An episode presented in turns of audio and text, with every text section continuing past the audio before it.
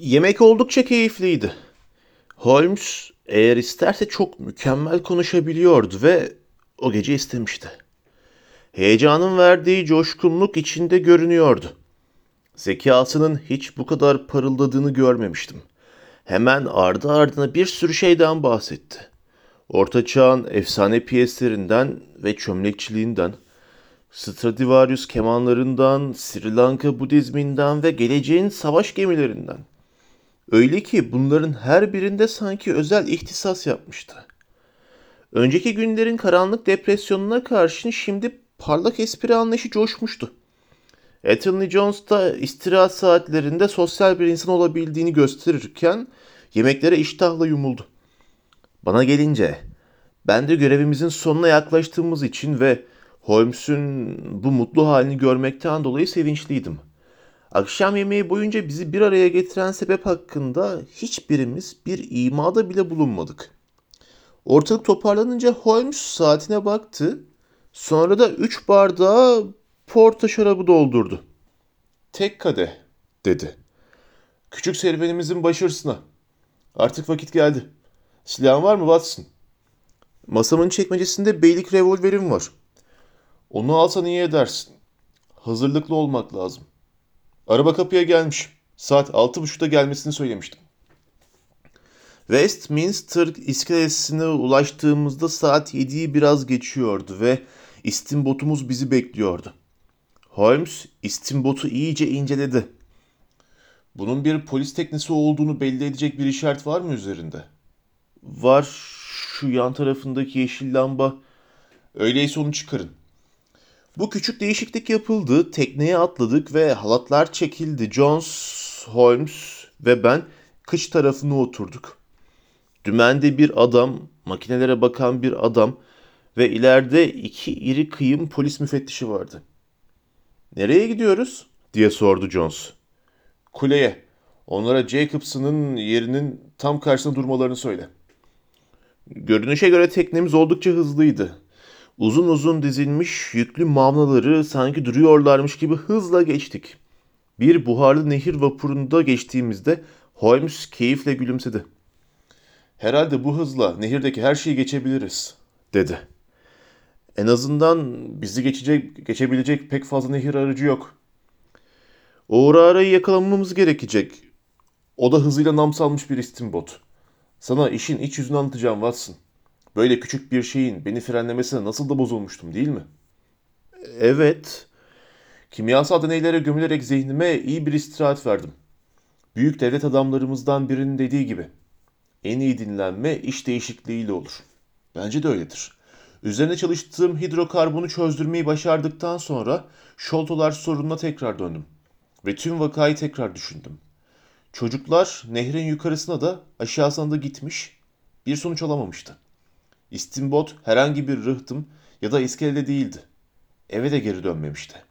Diğer tüm ihtimaller çürüdüğünde geriye izlerini kaybettirmek için onu batırmış olma ihtimalleri kalıyorduysa da bu çok küçük bir ihtimaldi. Bu Small denen adamın zeki olarak belirli bir düzeyin üstünde olduğunu biliyordum. Ama böylesi incelikleri düşünebilecek biri olduğunu sanmıyordum. Çünkü genelde böylesi şeyleri düşünmek ileri düzey eğitim gerektirir. Sonradan düşündüm ki bu adam bir süre Londra'da kalmış olduğu için Pondicherry malikanesini sürekli gözetlediğine dair elimizde deliller var. Hemen bir anda buradan ayrılamazdı. Bir gün bile olsa işlerin düzenlemesi için biraz zamana ihtiyacı vardı. Neyse, bu bir olasılık sonuçta. Yalnız bu hesap bana biraz zayıf geldi, dedim. Yolculuğa çıkmadan önce bütün işlerini yoluna koymuş olması daha büyük bir olasılık bence. Hayır, ben öyle düşünmüyorum. Kaldığı barınak onsuz yapabileceğine emin oluncaya dek çok değerli bir şeydi onun için. Fakat ikinci bir mesele daha vardı. Jonathan Small, arkadaşının bu garip fiziksel görünümünün tüm gizlemelerine rağmen söylentilere yol açacağının ve bunun da Norwood trajedisiyle alaka kurulmasına neden olacağının farkındaydı. Zekası bunu görecek kadar keskindi. Karanlığın örtüsünde karargahlarından çıktılar ve ortalık aydınlanmadan geri dönmeleri gerekiyordu. Şimdi Bayan Smith'e göre Steamboat'a bindiklerinde saat 3'ü geçiyordu. Bir saat kadar sonra hava oldukça açılmış olacak ve insanlar etrafta olacaktı. Bu yüzden çok uzağa gitmediklerine karar verdim. Smith'e çenesini tutması için iyi para verdiler. Son kaçış için istimbotunu ayarladılar. Ve o gece ellerinde hazine sandığıyla iskeleye koştular. İki gece içinde ki bu süre içinde gazetelerin konuya bakışlarını ve kimlerden şüphelendiğini görme fırsatları olacaktı. Karanlığın örtüsü altında Gravesend'e ya da Downs'ta bir gemiye doğru yola çıkacaklardı. Oradan da hiç şüphe yok ki Amerika'ya ya da kolonilere geçişi ayarlamışlardı. Peki ya istimbot? Onu da barınaklarına götürmüş olamazlar. Kesinlikle. Bulunamıyor olmasına karşın istimbotun çok uzağa gittiğini sanmıyordum. Bunun üzerine kendimi Small'un yerine koydum. Ve o kapasitede bir adamın bakışıyla olaya baktım. Muhtemelen istimbotu geri göndermenin ya da onu bir riskede tutmanın eğer polis onun peşine düşerse takibi kolaylaştıracağını düşünmüş olmalıydı.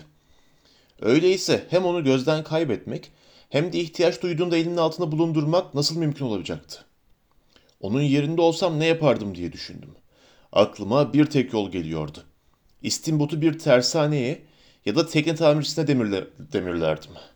Bu sayede üzerine küçük değişiklikler yaptırabilirdim.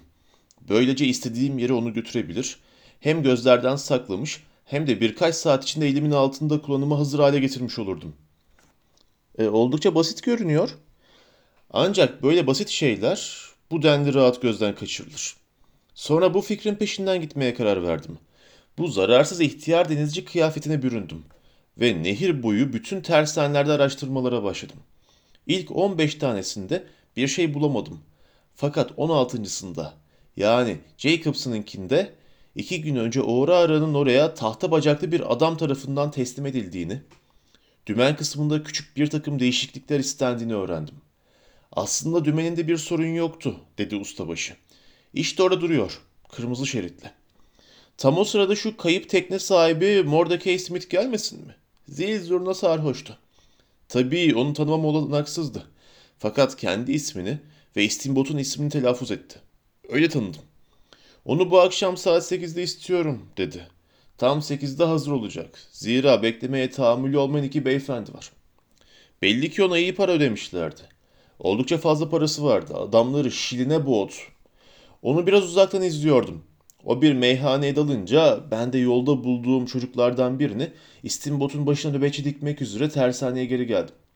Şu an suyun kenarında bekliyor. Harekete geçtiklerinde mendilini sallayacak. Biz açıkta bekleyeceğiz. Bunca hazırlığa rağmen adamları, hazineyi ve her şeyi alamazsak çok garip olur. Bunlar doğru kişiler olsunlar olmasınlar. Her şeyi kusursuzca planlamışsın, dedi Jones.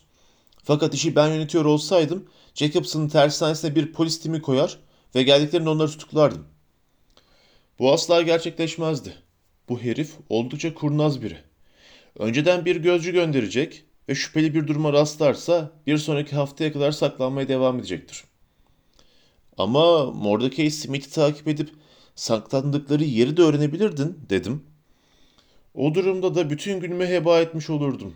Bence Smith'in onların nerede saklandıklarını biliyor olma ihtimali ancak yüzde bir. İçki ve para geldikten sonra neden sorular sorsun ki? Ona ne yapacağını haberciler aracılığıyla söylüyorlardır. Yok, bütün muhtemel yolları düşündüm. Bu yol en iyisi. Bu konuşma devam ederken Tims'i kaplayan sıra sıra köprülerin altından geçiyorduk. Şehirden çıktığımızda güneşin son ışıkları Aziz Paul Katedrali'nin tepesindeki haçı parıldatıyordu. Londra Kulesi'ne ulaştığımızda alacakaranlık olmuştu. İşte Jacobson'ın tersanesi, dedi Holmes direkleri ve Surrey tarafındaki gemi armasını göstererek. Bu mavnaları kendimize siper yaparak yukarı, aşağı dikkatlice hareket edelim. Gece gözlüklerini cebinden çıkartarak bir süre kıyıyı gözetledi. Gözcü yerine duruyor, görebiliyorum, dedi. Fakat henüz mendil göremiyorum. Bence akıntı yönünde biraz gidip pusuya yatarak onları beklemeliyiz, dedi Jones heyecanlı bir şekilde. Hepimizde bir heyecan vardı. Ne olup bittiği konusunda çok az bir fikri olan polisler ve gemiciler bile heyecanlıydı. Varsayımlar üzerine hareket etme lüksümüz yok diye cevapladı Holmes. Biri on ihtimalle akıntı yönünde gidecekler. Fakat bu kesin değil. Bulunduğumuz noktadan tersanenin girişi görünüyor. Fakat bizi oradan göremezler. Berrak bir gece olacak ve her yerde fazlasıyla ışık var. Burada kalmalıyız. Şu ötelerde gaz lambasının ışığındaki kalabalık insan seline bakın. Tersane işçileri evlerine geri dönüyorlar. Paspal görünüşlü hergeleler. Bence herkeste bir miktar ölümsüzlük pırıltısı gizli. Fakat onlara baktığınızda bunu fark etmek ihtimal dışı. İnsanoğlu nasıl bir gizem böyle? E, bazıları insanı hayvan bedeninde saklı ruh olarak tanımlıyor, dedim. Holmes, konuyla ilgili Winwood Reed'in güzel tespitleri var, dedi. Birey olarak insanın çözülmez bir bilmece olduğunu, ancak gruplar haline geldiğinde bu gizemden sıyrılıp matematiksel bir kesinliğe büründüğünü söylüyor. Örneğin bir tek insanın ne yapacağını önceden kestiremezsin. Ama ortalama büyüklükte bir grubun ne yapacağını büyük bir kesinlikle söyleyebilirsin. Bireyler farklılık gösterse de topluluklara ilişkin yüzdeler sabit kalır. İstatistikçiler böyle söylüyor. Bir mendil görüyorum. Evet şu ötede beyaz bir mendil sallanıyor. Evet bu senin adamın diye bağırdım. Onu gayet net görebiliyorum. Evet işte o ara arada orada diye bağırdı Holmes ve şeytan gibi hızla ilerliyor. Ateşçi tam yol ileri. Şu sarı, sarı ışıklı istimbotu izle. Tanrım eğer bizi atlatırlarsa kendimi asla affetmem. Uğra ara tersane girişinden görünmeyecek şekilde süzülmüş ve iki ya da üç küçük teknenin arkasından geçmişti. Böylece biz onu görmeden önce büyük oranda hızlanmıştı. Şimdi nehir boyu neredeyse kanatlanmıştı. Kıyıya yakın bir şekilde büyük bir hızla gidiyordu. Jones sessizce Uğra araya doğru baktı ve başını salladı. Çok hızlı gidiyor dedi. Onu yakalayabileceğimizden emin değilim. Holmes dişlerini sıkarak onu yakalamalıyız diye bağırdı. Kazana kömürle ateşçi. Son hıza ulaştır. Tekneyi yakma pahasına onlara yetişmeliyiz. İyiden iyiye yaklaşmıştık. Fırınlardan homurtuya benzer sesler çıkıyordu. Güçlü makineler vızıldıyor, büyük metal bir kalp gibi madeni sesler çıkarıyordu. Teknenin dik ve sivri pruvası nehir suyunu ikiye yarıyor, sağ ve solumuzda açılarak ilerleyen iki dalga bırakıyordu. Makinelerin her bir vuruşunda zıplıyorduk. Teknemiz canlı bir mahluk gibi kıpırdanıyordu. Teknemizin ucundaki büyük sarı fener önümüzde uzun ve titrek bir ışık yolu oluşturuyordu. Bu ışığın biraz ilerisinde de karanlık bir gölge halinde uğra ara görünüyordu. Ardında bıraktığı beyaz köpükler ne kadar hızlı gittiğinin bir göstergesiydi. Mavnaların, buharlı vapurların, ticaret gemilerinin arasından bir sağdan bir soldan, birinin arkasından bir diğerinin etrafından hızla geçiyorduk. Karanlığın içinden sesler yükseliyor, ora ara şimşek gibi akıyor, hemen arkasından onun izinden de biz ilerliyorduk. Holmes kazan dairesine doğru eğilerek bağırdı. Kömürleyin beyler, kömürleyin. Ateşli ve kartal görünüşlü yüzüne aşağıdan alevlerin ışığı yansıyordu. Elde edebildiğiniz kadar buhar üretin. Jones gözleri ora ara üzerinde Sanırım biraz yaklaştık dedi. Bence de dedim. Birkaç dakika için yetişiriz. Ne var ki tam o sırada kem talimizin kurbanı olduk. Birbirine halatla bağlı üç mavnadan, mavnadan oluşan bir filo aramıza dalıverdi. Sert bir dümen hareketiyle çarpışmaktan son anda kurtulduk. Onları atlatıp Oğra Ara'nın peşine yeniden düştüğümüzde Oğra Ara arayı 200 yarda kadar açmıştı. Yine de hala net olarak görünüyordu. Bulanık, belli belirsiz alacakaranlık yerini berrak yıldızlı bir geceye bırakıyordu. Kazanlarımızın basıncı sona dayanmıştı. Teknenin zayıf iskeleti bizi ilerleten devasa enerji karşısında sarsılıyor, gıcırdıyordu. Pool'dan geçtik, West India doklarını aştık. Uzun Deptford kıyıları boyunca ilerleyip Köpekler Adası'nın etrafını dolaşarak tekrar açığa çıktık. Önümüzdeki flu görüntü kendiliğinden açıldı ve zarif oğra ara yeniden net bir şekilde görünür oldu. Jones ışıldağımızı oraya doğrulttu. Böylece güvertesindeki karaltıları görmeye başladık. Birisi kıç kısmında dizleri arasında siyah bir şey üzerinde eğilerek oturuyordu. Yanı başında Ternöv köpeğine benzer koyu bir şey, şey vardı. Genç oğlan dümen yekesini tutuyor, fırının kızıl alevleri karşısında ihtiyar simit görülüyordu. Belden yukarısı çıplak bir şekilde canla başla kürek kürek kömür atıyordu. Başlangıçta onları takip edip etmediğimizden emin olmayabilirlerdi. Fakat şimdi her bir dönemeçte peşlerini hiç bırakmayışımızdan artık şüphe kalmamış olmalıydı. Greenwich'te 300 adım kadar gerilerindeydik. Blackwall'da mesafemiz 250'den fazla değildi. İnişli çıkışlı kariyerimde sayısız ülkede sayısız yaratığın peşine düşmüştüm. Fakat hiçbirinde Thames Maiden boyunca bu çılgınca ve uçarcasına yaptığımız adam avı kadar vahşi bir heyecan duymamıştım. Onlara sürekli yarda yarda yaklaşıyorduk. Gecenin sessizliğinde onların makinelerinin soluklarını ve tıkırtılarını işitiyorduk.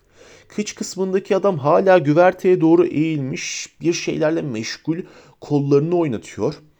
Arada bir başını kaldırıp aramızdaki mesafeyi ölçmeye çalışıyordu. Git gide daha da yaklaştık. Jones bağırarak durmalarını söyledi. Aramızda ancak dört tekne boyu mesafe vardı. Ve her iki tekne de inanılmaz bir hızla ilerliyordu. Bir yanımızda Barking Level, diğer yanımızda kasvetli havasıyla Plumstead bataklıkları. Nehrin açıklıklarında seyrediyorduk. Mesafe iyice daralınca kıç kısmındaki adam yerinden fırladı ve sıkılmış yumruklarını bize doğru sallayarak çatlak bir sesle küfürler savurdu. İri yarı güçlü bir adamdı. Bacaklarını ayırarak ayakta duruyordu. Baldırlarının aşağısına baktığımda sağ bacağında bir tahta olduğunu gördüm. Keskin ve kızgın bağırışları üzerine güvertede yatan bir tomarda birden hareketlenme oldu. Kendiliğinden doğruldu ve küçük, siyahi bir adama dönüştü. Gördüğüm en küçük adamdı. Kocaman, şekilsiz bir kafası, kıvırcık, darmadağınık saçları vardı. Holmes çoktan revolverini çıkarmıştı. Bu vahşi, biçimsiz yaratığı görünce ben de kendiminkine davrandım. Koyu renkli bir çeşit pardüsü ya da battaniyeye bürünmüştü. Yalnızca yüzü görünüyordu. Fakat tek başına o yüz bile insana uykusuz bir gece geçirtebilirdi. Acımasızlık ve vahşetin derinlemesine nakşolunduğu böylesi bir yüzü daha önce hiç görmemiştim. Küçücük gözleri karanlık bir ışıkla yanıyor, parlıyordu. Kalın dudakları dişlerinin arkasında kalmıştı. Dişleri yarı hayvansı bir hırsla sırıtıyor, tıkırdıyordu. Holmes sessizce konuştu. Elini kaldırdığı anda ateş et. Artık aramızda bir teknelik uzaklık vardı. Neredeyse uzansak dokunacaktık. Şu an ikisini de ayakta durur vaziyette görebiliyordum. Beyaz adam bacakları ayrık bir vaziyette avazı çıktığı kadar bağırarak küfürler savuruyordu berbat yüzüyle ve fenerimizin ışığında bize doğru gıcırdattığı güçlü sarı dişleriyle o habis cüce de şükür ki net bir şekilde gözümüzün önünde duruyordu. Derken bakışlarımızın arasında üzerindeki örtünün altından okul cetvelini andıran kısa, yuvarlak bir tahta parçası çıkardı ve dudaklarına götürdü. Birden silahımız aynı anda patladı. Olduğu yerde döndü, kollarını yukarı fırlattı. Boğuk bir öksürükle yanlamasına nehre düştü. Suya gömülürken beyaz köpükler arasında bir an için nefret dolu, tehditkar gözlerini gördüm. O sırada tahta bacaklı adam kendini dümene doğru attı ve dümeni hızla çevirdi. Tekne bir anda yönünü güneye döndü. Kış tarafından geçerken aramızda yalnız birkaç fit mesafe vardı. Bir anda yeniden ardına düştük. Fakat Oğra neredeyse kıyıya ulaşmıştı. Kıyı ıssız ve yabani bir yerdi. Ay ışığı durgun su birikintileri, ve çürümeye yüz tutmuş bitkilerle dolu geniş bir bataklık arazi üzerinde parlıyordu. Ara ara boğuk bir gümbürtüyle bir çamur yığınına saplandı. Burnu havada, kış tarafı suyun içindeydi. Kanun kaçağı tekneden dışarı atlar atlamaz tahta bacağı tamamen balçağa saplandı. Beyhude kendini kurtarmaya çalışıyordu. İleri ya da geri bir adım bile atamıyordu. Aciz bir öfkeyle çığlıklar koparıyordu. Çılgına dönmüş şekilde dışarıdaki ayağıyla çamur dövüyordu. Çırpındıkça tahta bacağı balçağa daha fazla gömülüyordu. Biz de teknemizle yanaştığımızda çamura öyle bir gömülmüştü ki omuzlarından bir halat bağlayarak onu çekmek suretiyle yanımıza zar zor çıkardık. Smith ailesi, baba ve oğul Oğrara'nın içinde asık suratlı bir biçimde oturuyorlardı. Fakat çağrıldıklarında kuzu kuzu geldiler. Oğrara'yı da saplandığı yerden çıkarıp teknemizin arkasına bağladık. Sağlam demirden yapılmış Hint işi bir sandık güvertede duruyordu. Bu sandık hiç şüphesiz Şoltuların lanetli hazinesini taşıyan sandıktı. Anahtarı yoktu ama hatırı sayılır bir ağırlığı vardı. Onu kendi teknemize dikkatlice taşıdık. Yeniden nehirde yola koyulurken ışıldağımızla yol boyu suyu taradık. Ama adalıya ait bir rastlayamadık.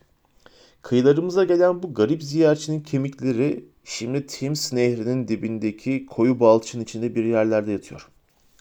Tahta döşemeyi göstererek şuraya bakın dedi Holmes. Silahlarımıza hızlı davranmışız. Çok iyi tanıdığımız o öldürücü oklardan biri bizim durduğumuz bölmenin arkasındaki tahtaya saplanmıştı. Tam silahlarımızı ateşlediğimiz sırada ikimizin arasından geçip oraya saplanmış olmalıydı. Holmes oka bakarak gülümsedi ve basitçe omuz silkti. Fakat itiraf etmeliyim ki o gece oldukça yakınımızdan geçen o korkunç ölümü düşünmek beni deliye döndürmüştü.